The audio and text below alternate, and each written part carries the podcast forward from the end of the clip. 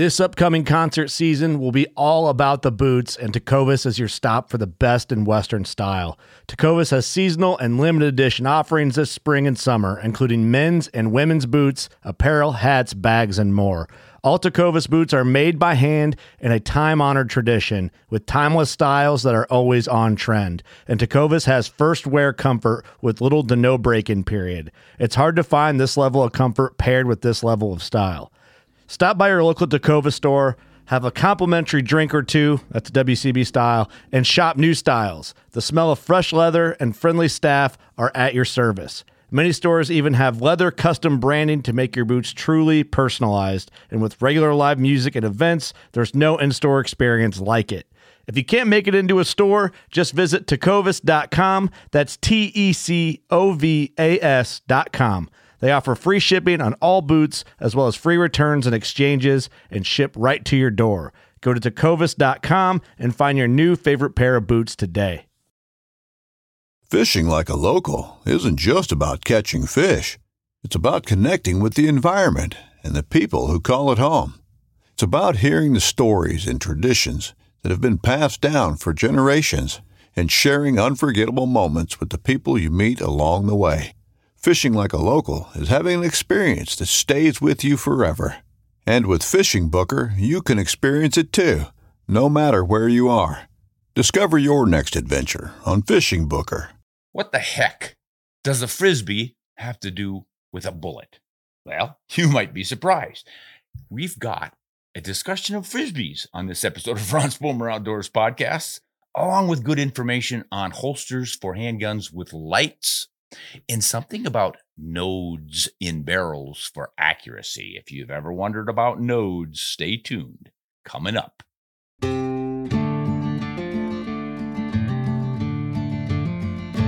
Hello, everyone. Hey, once again, we've got lots of questions, answers, corrections from our listeners, and we always appreciate all of it. And one of them is from a patron, Stuart, who asked me or told me about his Frisbee experiences, relating those to our discussions on bullet spins and spin deflection and, oh boy, all sorts of things. So let's just see what Stuart had to say. I don't know if you've ever disc golfed, but there are all kinds of discs available, each with the same diameter, but their own weight, materials, and aerodynamic profiles. Now, doesn't that sound like a bullet? Mm-hmm. Some are classified as understable and others as overstable. For a right-handed thrower, a backhand thrust results in the disc spinning clockwise. Sure. In this scenario, at high speed, an understable disc drifts to the right after release, and then it drifts to the left when it begins to slow down. A stable disc goes straight before drifting left when it slows down, and an overstable disc immediately drifts left after release. Wow. However, you can also see that stronger throwers tend to correlate with an overall correction to the right at high speed. Does this sound like bullets from high-velocity rifles? I personally cannot spin discs fast enough to get much of a right drift. The understable situation, spinning extra fast, is difficult to do. I think it's much like bullets, where it sounds like it only happens in extreme circumstances. Okay, I don't know if this disc applies, but it seems like there's something there. Well, thanks for that, Stuart. I never considered the aerodynamics of Frisbee, so I really couldn't comment much to Stuart other than kind of makes sense. What do you guys think? I mean, we were talking roughly the same thing. Obviously, you've got a little aerodynamic lift underneath that Frisbee disc that you probably don't get on a bullet. They're different shapes, but a lot of it has to do with this basic physics. So any engineers and physics experts out there who might be able to elaborate on that and see if they can't correlate these things, it would be fun to learn this. Going to be a bit of a brain stretch for us, but I don't have the answers, but it seems like it's pretty much playing in the same ballpark here. All right. Good one, Stuart. Thanks for giving us something to think on. What else do we have here? This is from someone, user SZ. Ron, I watch your PCasts, meaning podcasts, routinely. You're usually quite accurate in your replies. However, sometimes you're not quite thorough enough. Nobody's surprised there. A 1 grain difference in powder can make a big difference in the pressures and velocities. Now, I know where he's going at here. Please explain this to the reader when the cartridge has only, say, a 12 grain capacity, because small capacity calibers, or cartridges he means, are much more sensitive to even a half grain of powder difference. Boy, he's on it.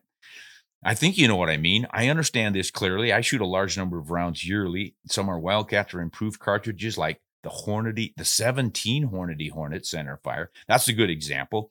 Big difference in velocity with only 1 grain of powder difference, and it makes a huge difference what powder you use too, whether it's a fast burning powder or a slow burning powder. Okay, these are great points here, user, and you're absolutely right. What we should have been talking about was percentage of volume, but the particular reader had a problem. He had a load built up that shot beautifully. I think it was 3/4 inch groups or so, a little less than that even.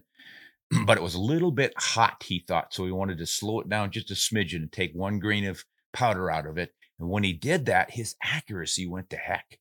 It was twice inaccurate from what it had been.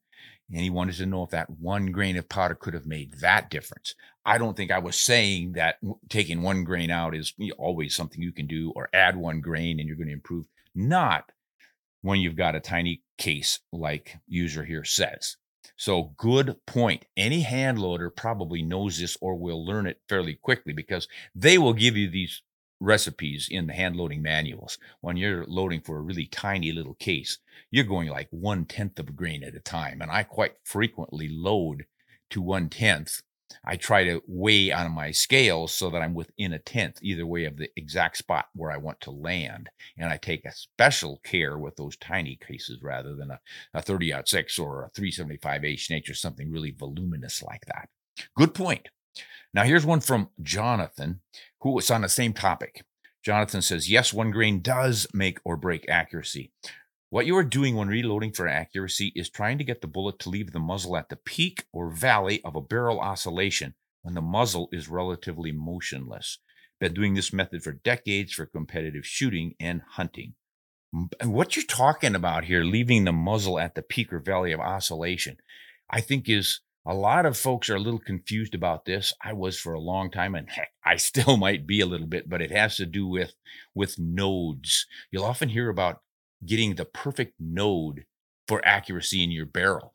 And what that has been explained to me as the length of your barrel and the pressure of your cartridge going down the barrel makes that barrel vibrate or oscillate, move a lot. It's hard to believe that a heavy steel barrel like that can do it, but they enlarge in diameter slightly and they kind of wobble like a spaghetti noodle or something. So what happens is your bullet is moving down there. You've got these oscillations of the barrel going up and down like in a wave pattern. And wherever that wave crosses the midline of the barrel when it's not moving, when it's stable, that suggests that your barrel is not moving. It's always in that same position, pointing straight ahead, I guess you could say. If the bullet emerges from the muzzle at that point, the barrel is not moving to throw it up or down. That would be a node at which you would have maximum accuracy. So that node could be at several places in the barrel. You know, maybe it's every 6 inches or 5.5 inches or 8 inches. I don't know. But if you cut your barrel off at that specific node so that your bullet leaves each time, wow, there's your accuracy. But most of us aren't going to be cutting our barrel off to find our nodes of accuracy. So that's why we do what Jonathan's doing here, and we adjust things out so that the bullet leaves with the pressure that's behind it and all the vibrations that it makes. You select your powders and your bullets and your seating depths and all these things to make it leave at that node. You're actually modifying the node, the point in the barrel where this stability happens, I think, with your powders and pressures and the bullet seating depth and all the rest. I hope that made some sense to you guys. If not, dig into it a little bit more and or write back and ask, and we can elaborate, but that's basically it. Now, this is Travis, and he's also talking about this 1 grain of powder. Let's see what he has to say. I have one more suggestion for reloading questions about the effect of 1 grain of powder on reloading and accuracy. Another thing to consider is if he wants to stick with the lower charges of his hand loads, it would be to tune the seating depth. Yeah, that's what I was talking about. Tune the seating depth. Excellent idea, Travis. There are some great videos on this method. My method is actually to find a load with workable accuracy, but consistent velocity. From there, I tune the depth of my bullets by pushing them in or out in tiny little increments. One of these or a couple will usually group well, but I recommend doing research before trying this because this is a pretty simple explanation of it, but it all works great. Thanks for the great contact, Ron. Oh, thank you, Travis, for bringing up seating depth.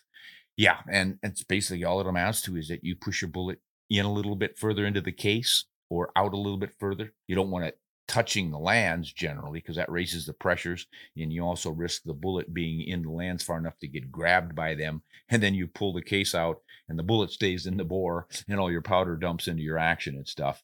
But hand loaders figure all that stuff out. That's pretty common stuff. Good tips, guys. Thanks for sending those in.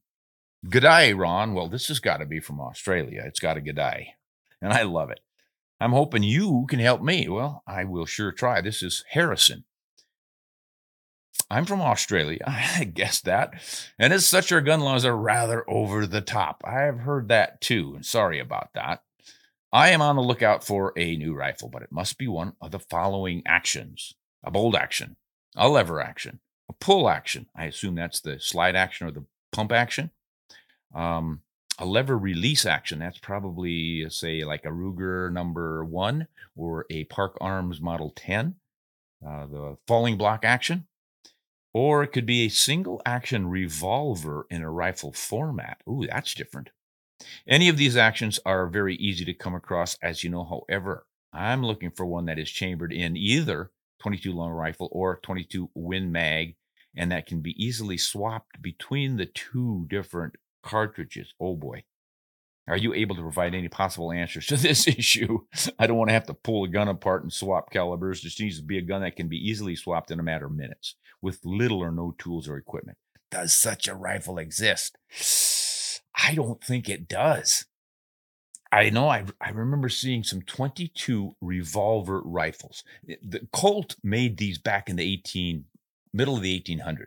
When Sam Colt invented the revolver, it didn't take long before they modified it to be a rifle. You just have to put a buttstock on it and a longer barrel, but you still have your revolver, and makes sense to try to get it with a .22 long rifle and Win Mag, similar to Ruger's Single Six handgun. Their revolver will shoot either one because they're changing the cylinder, the chamber. That's the advantage of a revolver, and I can't think of any. You can't do this with the same cylinder because the .22 Win Mag won't fit in a long rifle cylinder. And the long rifle cartridge will fit in the .22 Mag cylinder, but too loosely, and there goes the case. Splits when you shoot it. Accuracy probably isn't all that great either. It's just not a safe thing to do. So you need to come up with a rifle form of Ruger's Single Six, and I can't think of one. I thought Uberti might be somebody that would have that kind of thing. I know they've had some crazy things like revolver rifles, but they're usually in a 45 Colt or a 44 Mag or something. What else would there be? I know there is one. I think it's the Heritage, they call it. Heritage 22, but it's just a long rifle. I've never seen it in a Win Mag. Hey, anyone out there who knows of a revolver rifle with interchangeable cylinders between .22 long rifle and Win Mag, that's the information Harrison needs to know. So let me know, and I will cough it up in a future podcast here. But boy, I don't know, Harrison, you might have to have a gunsmith make this for you. Get yourself like a Single Six, a handgun from Ruger. You probably can't have handguns, and oh my gosh. Yeah, I feel sorry for you guys over there. There's onerous regulations that you're up against. We fight that stuff over here all the time. There's always somebody thinking they're going to cure all the world's ills by outlawing some form of a firearm. Okay, let's see. Let's go to somebody else here who doesn't have as big of a problem. Timothy says, hey, Ron, I've watched hundreds of your videos and enjoyed and learned from them. Thank you, sir. You've mentioned going on safari several times. I'm interested. How do you get started with safari hunting? How do you get permission, transporting firearms, finding an outfitter? Oh, boy. Yeah, that's a big question. The answer, though, is really fairly simple. You just ask your outfitter. your PH. If you find some guy advertising hunts in Africa, contact him and he will provide you with all the information on how to do everything. An alternative is to go to a travel agency here that specializes in traveling for hunters, people carrying firearms. We've used Gracie Travel a lot and Travel with Guns. Both of those know how to do it, and they know which are the better airports to go through with the least amount of hassle, which forms you need to fill out ahead of time for the rifles, how many cartridges you can take over, and all that information. And then you go to your county health people or your doctor and say, I'm going to XYZ country. Do I need any special shots for diseases and stuff? Generally anymore, about all we need are prophylactics for malaria in places that are pretty wet. But gosh, it's pretty simple. We go over there a lot. We were just over there last month. We were there last year, and we always have a great time. You are going to love it. There's so much wildlife over there, so much hunting and different species, and the prices are really quite reasonable. So more power to you. I hope you make it over there and soon. Now, here are a whole bunch of answers for this guy who was wondering about how he can find a holster to handle his 10 millimeter auto-loading handgun when he has a light on it. He is hunting feral pigs at night, trying to eradicate them with a rifle, but sometimes things get a little crazy and these hogs start running at him in the dark. So he put this light on his backup handgun just in case he had to have some close action, but he couldn't figure out a holster that was going to fit and work. So we threw it out there, and thanks to everyone, we got lots of recommendations. I'll just go through a few of them, but basically, pretty much anyone who makes a holster can make you one, or they already have them in the line. And people like, here's Eric saying a Veridian X5L light laser with a Glock 20 10 millimeter is awesome. Veridian sells OTW holsters that automatically turn the light on when you draw. That's kind of cool. All right. Riddleza says Streamlight TLR number one and a Kydex holster from a reputable manufacturer. He's partial to a tier one concealed holster. Despair Bear says Alien Gear holsters have some good options for handguns with lights. Adam says Safariland makes all sorts of holsters. They're great quality. I have a few for pistols with lights and some without. And Dimu says I have a TLR1. I think that's the second mention of that one. And Cleveland Holsters makes a Kydex holster for it. Robert says there are hundreds of holster manufacturers for Glocks and others with lights, so finding them is easy. And another guy says hundreds of them are out there. And this guy says GS holster. So obviously there are plenty of holsters that will accommodate your lights. But what I found to be interesting while I was researching all this stuff, a bulletin came in from Sig Sauer, kind of a warning bulletin. Sig Sauer is reminding consumers about the risks associated with the use of light-bearing holsters. That's a bit of a syntax grammar problem there. It's not a light-bearing holster. It's a light-bearing pistol fitting inside of the holster. Sorry, guys. Got to get it accurate. They have been involved in a number of alleged unintentional discharge incidents. Ooh, this is worth paying attention to. Due to the large openings in these holster designs around the trigger, which is necessary for accommodating the bezels of attached weapon lights, fingers and foreign objects may be able to enter these holsters and contact the trigger. This vulnerability may be exacerbated by the use of a light-bearing holster without a compatible weapon light attached. Yeah, okay, that's the warning. So apparently you've got to be concerned about these designs and make sure that you don't open them up so much that the trigger is exposed. Yeah, worth knowing. All right. Thanks for that one, Sig. Here are the team's surprise questions for Grandpa Ron. Let's see what they've come up with this time. Looks like their computer shut down for one thing. Oh, there it is. All right. Oh, we go right away to New Zealand. Vincent. Ron, a quick question. How reliable are Remington 700s? I heard their bolt handles are falling off. Yeah, this Model 700 thing has gotten blown all out of proportion. Model 700s were first released in 1962, and they became pretty much the best-selling bolt-action rifle in the 20th century. I think ultimately the Model 70 Winchester outsold them, but not by a heck of a lot. And in the last, we'll say, 1970s through the 90s, 700 was kind of the go-to for accuracy. And a lot of gunsmiths, most of them, in fact, when they wanted to build a super accurate rifle, they would start with the Remington 700 action. It just lent itself to easy accuracy. Now, they got a little bit sloppy with their tolerances in the later years. They were going through different CEOs, and the company would go this direction, and then they'd next year go a different direction, and it just got out of hand. So that's when the tolerances started to slip. It's probably the machining was getting a little bit old as well, and that never helps, but they just kind of lost their way. So that's when these problems started to pop up. And as more and more of them did, of course, we all talked about it and said, man, what happened to Remington? They used to be the most accurate out-of-the-box rifle out there. And now look at all these problems we're having. And yes, some people said that they lifted the bolt and it just broke off or came in out the back or something goofy. That should have never happened kind of a thing. And then on and on it went. We sort of piled on. And that sort of thing happens. You know, somebody gets a bit of a reputation and then people pile on and suddenly no one will touch it.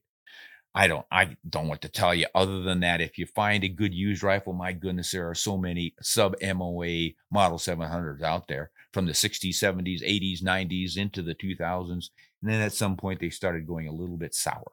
So look around, test them and everything. You should be fine. Now, they are making them again. And I spoke with the manager of the room, the building of the guns, and he said, as along with the president of the company, they said, our number one goal is to improve the tolerances and the quality. Quality is job one.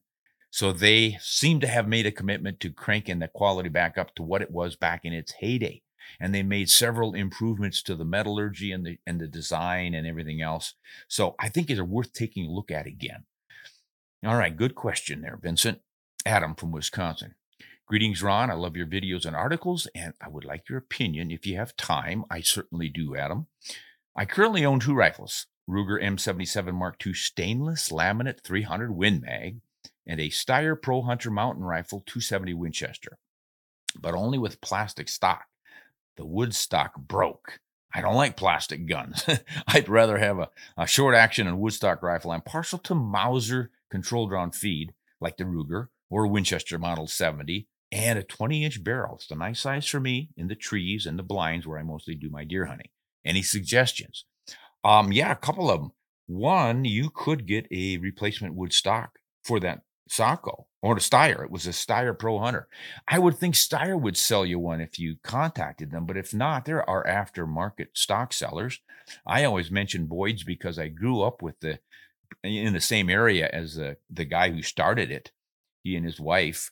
And they've got good products now. Mostly they're laminated wood stocks, but they also sell ordinary, call them ordinary, but you know, American walnut wood stocks. They make a lot of wood stocks as well as the laminated ones. So you might try there. And then there are other manufacturers of stocks. But if you absolutely want a new rifle, controlled round feed, I'm thinking Kimber. They've got controlled round feeds in a really light trim action. I really like that. And of course, Model 70 Winchesters are out there. Still making a great rifle, the rifleman's rifle. Ruger is still doing the Hawkeye, even though most of their sales and emphasis now seems to be on that American rifle with a completely different action. But they still have some of the Hawkeyes. No, that one, SZ used to make the 550, which was the Mauser style. They're not doing that anymore. Of course, you can go right to Mauser if you got a whole bunch of money. They make some beautiful Mauser 98s over there. So you've got some options here. That's what I would recommend. I hope you find a good one, Adam. I thought of one more, Park West Arms. Gosh, I've been high on them lately since I started using their rifles. This is the old Dakota Arms from South Dakota.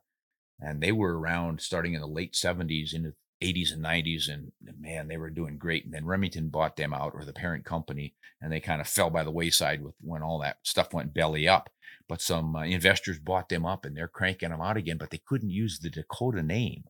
So they had to come up with another one in a hurry, and they came up with Park West Arms, which to me was like, what the heck is Park West? And they were thinking the highest valuable real estate in New York City or in the world is on Park West Avenue. So that signified the best.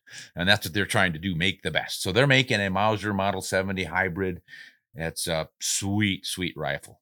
Fairly pricey again, but that's a good controlled round feed action.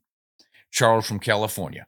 My old rebarreled small ring Mauser 1-in-10 twist 257 Roberts won't stabilize Barnes 115 grain copper bullets, but some reloaders indicate that their 1-in-10 barrels will stabilize up to 130 grain bullet.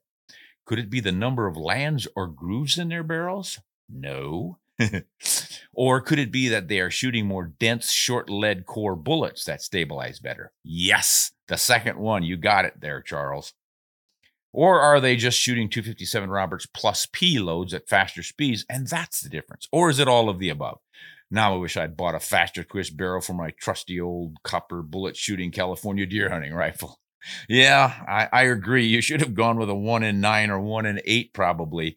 See that, but you're on it. It's the length of those copper bullets. 115 grain Barnes is a long, long copper bullet because copper isn't as dense as lead. So that's, yeah, you're exactly right. But no, it's not the twist rate. The plus P load, by the way, guys, is just a little bit higher pressure load to be used in modern rifles. They offer it in a few, like the 257 Roberts, which was pretty slow with its original pressure standing in the chamber. So you can shoot those a little bit faster, but it's not going to make that much difference. It's the twist rate. So that's it. I would just find yourself a lighter bullet. I don't have any problem with the lighter Barnes bullets in 25 because they retain so much of their weight, and when they hit your game, they are going to perform beautifully, even though they seem like they're a little bit too light in weight. Not a problem, really. I'd give it a try. I use it all the time. So go to your 95 grain or maybe 100 grain. I'm not sure what they have, but you just get slow enough or short enough bullet in copper, it should stabilize. All right, Brandon from Louisiana. Ron, I was trying to see what your input is on the 35-55.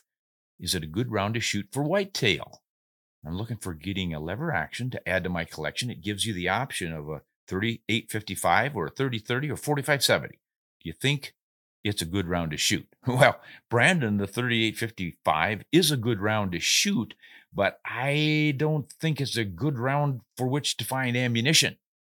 This is an old black powder round. It's been around since the mid 1880s.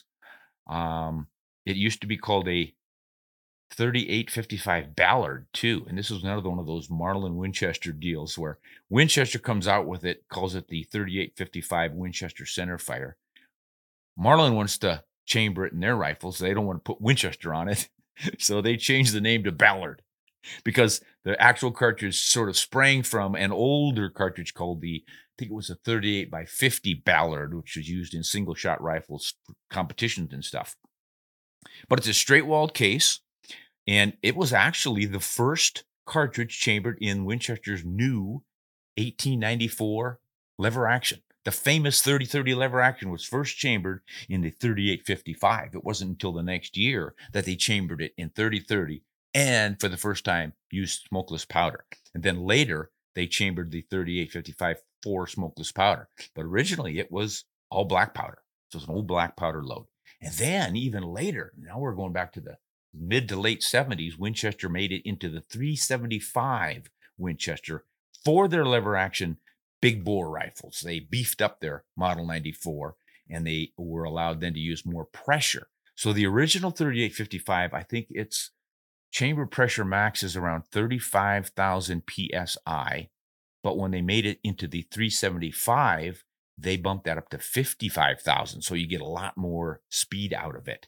So the problem with the 35-55 is finding ammo. It's just not that common anymore. I think you'd be better served for deer hunting anyway with a 30-30. Lots of ammo from everybody. Everybody loads that one. Now, the 45-70 is excellent. Some people just love it, but there's a lot more recoil. You're shooting a much heavier bullet, and not everybody likes the recoil of the 45-70. You're going to find more loads and ammunition for the 30-30. You're going to find the rifle lighter and easier to carry. Everything's going to be a little less expensive. You've got a lot more options in 30-30, and it is such a proven deer taker.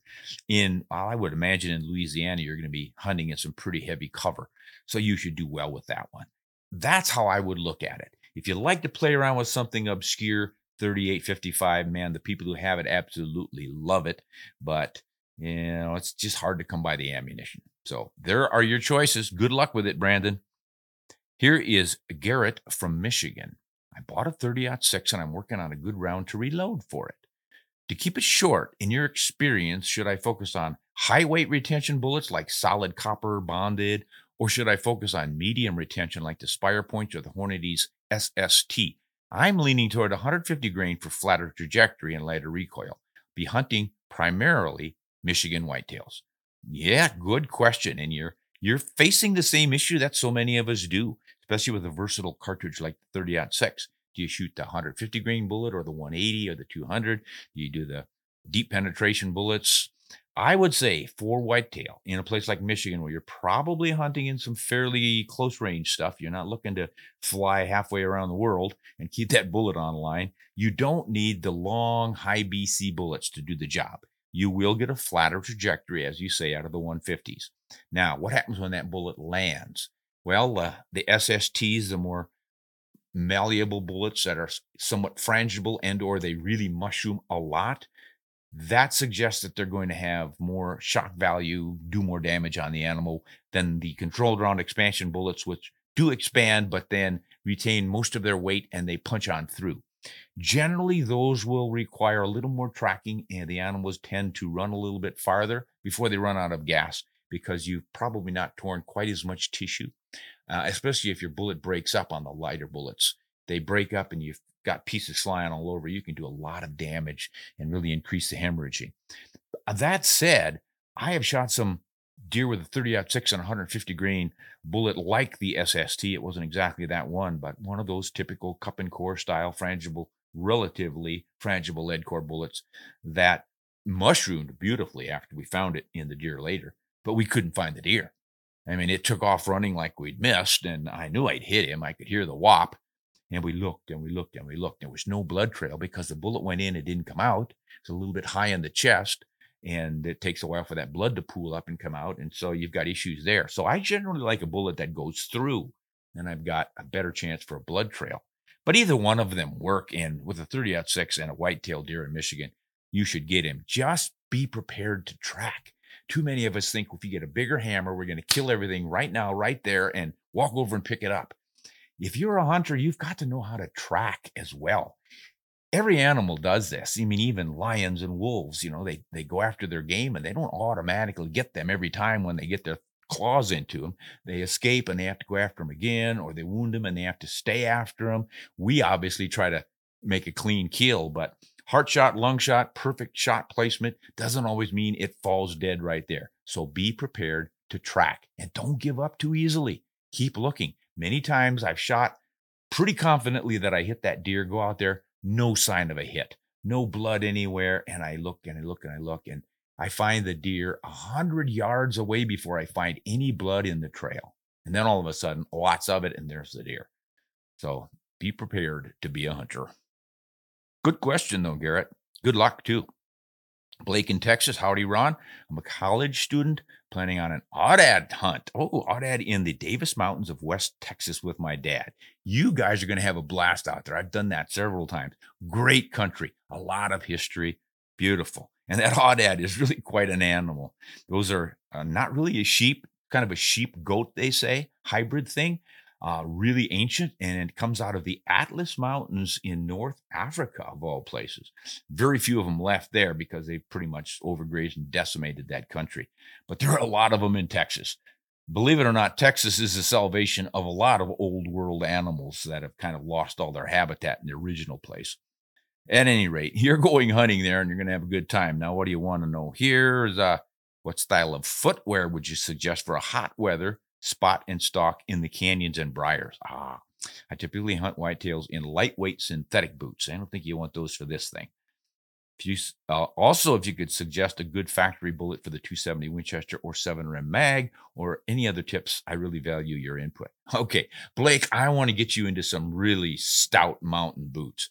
I've used Loa mountain boots over the years and had great luck with them.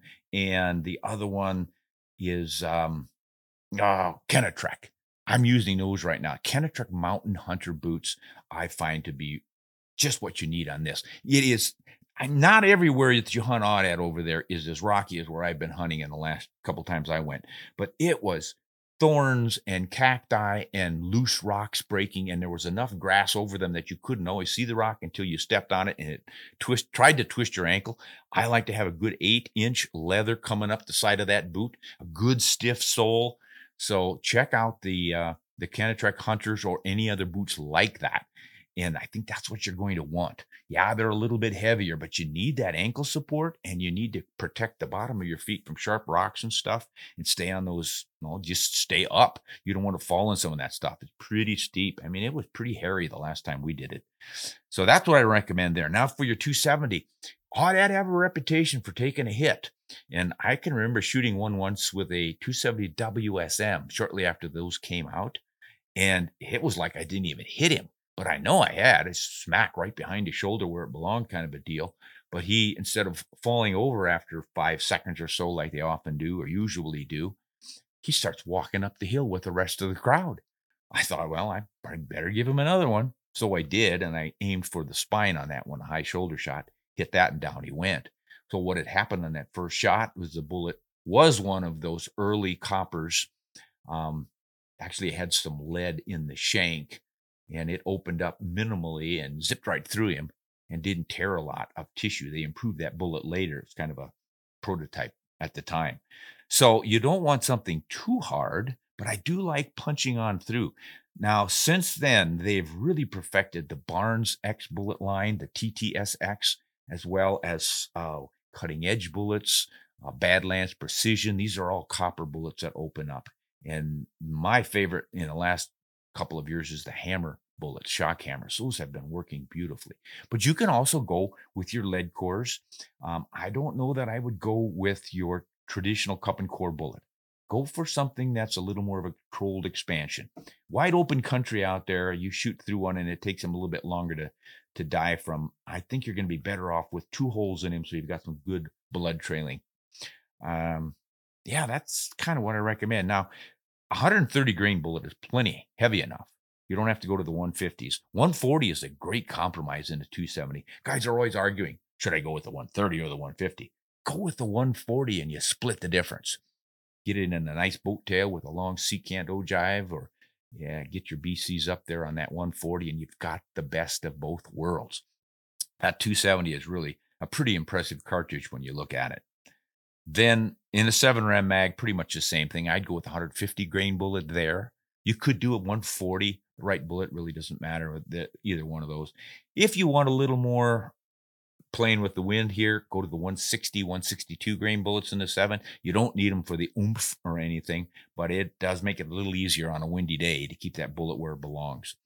So that's what I recommend, Blake, and I sure hope you and your dad have a great time out there. It's beautiful country, but it's rugged. It's tough stuff. It's the real West. That looks like the end of our questions today. Hey, I want to thank all of you guys for writing in with not just your questions, but your corrections and your additional information and your frisbees. It was fun. Keep them coming. Hey, if I got anything wrong on this one, send that information in again, and we'll put it out there on our next podcast.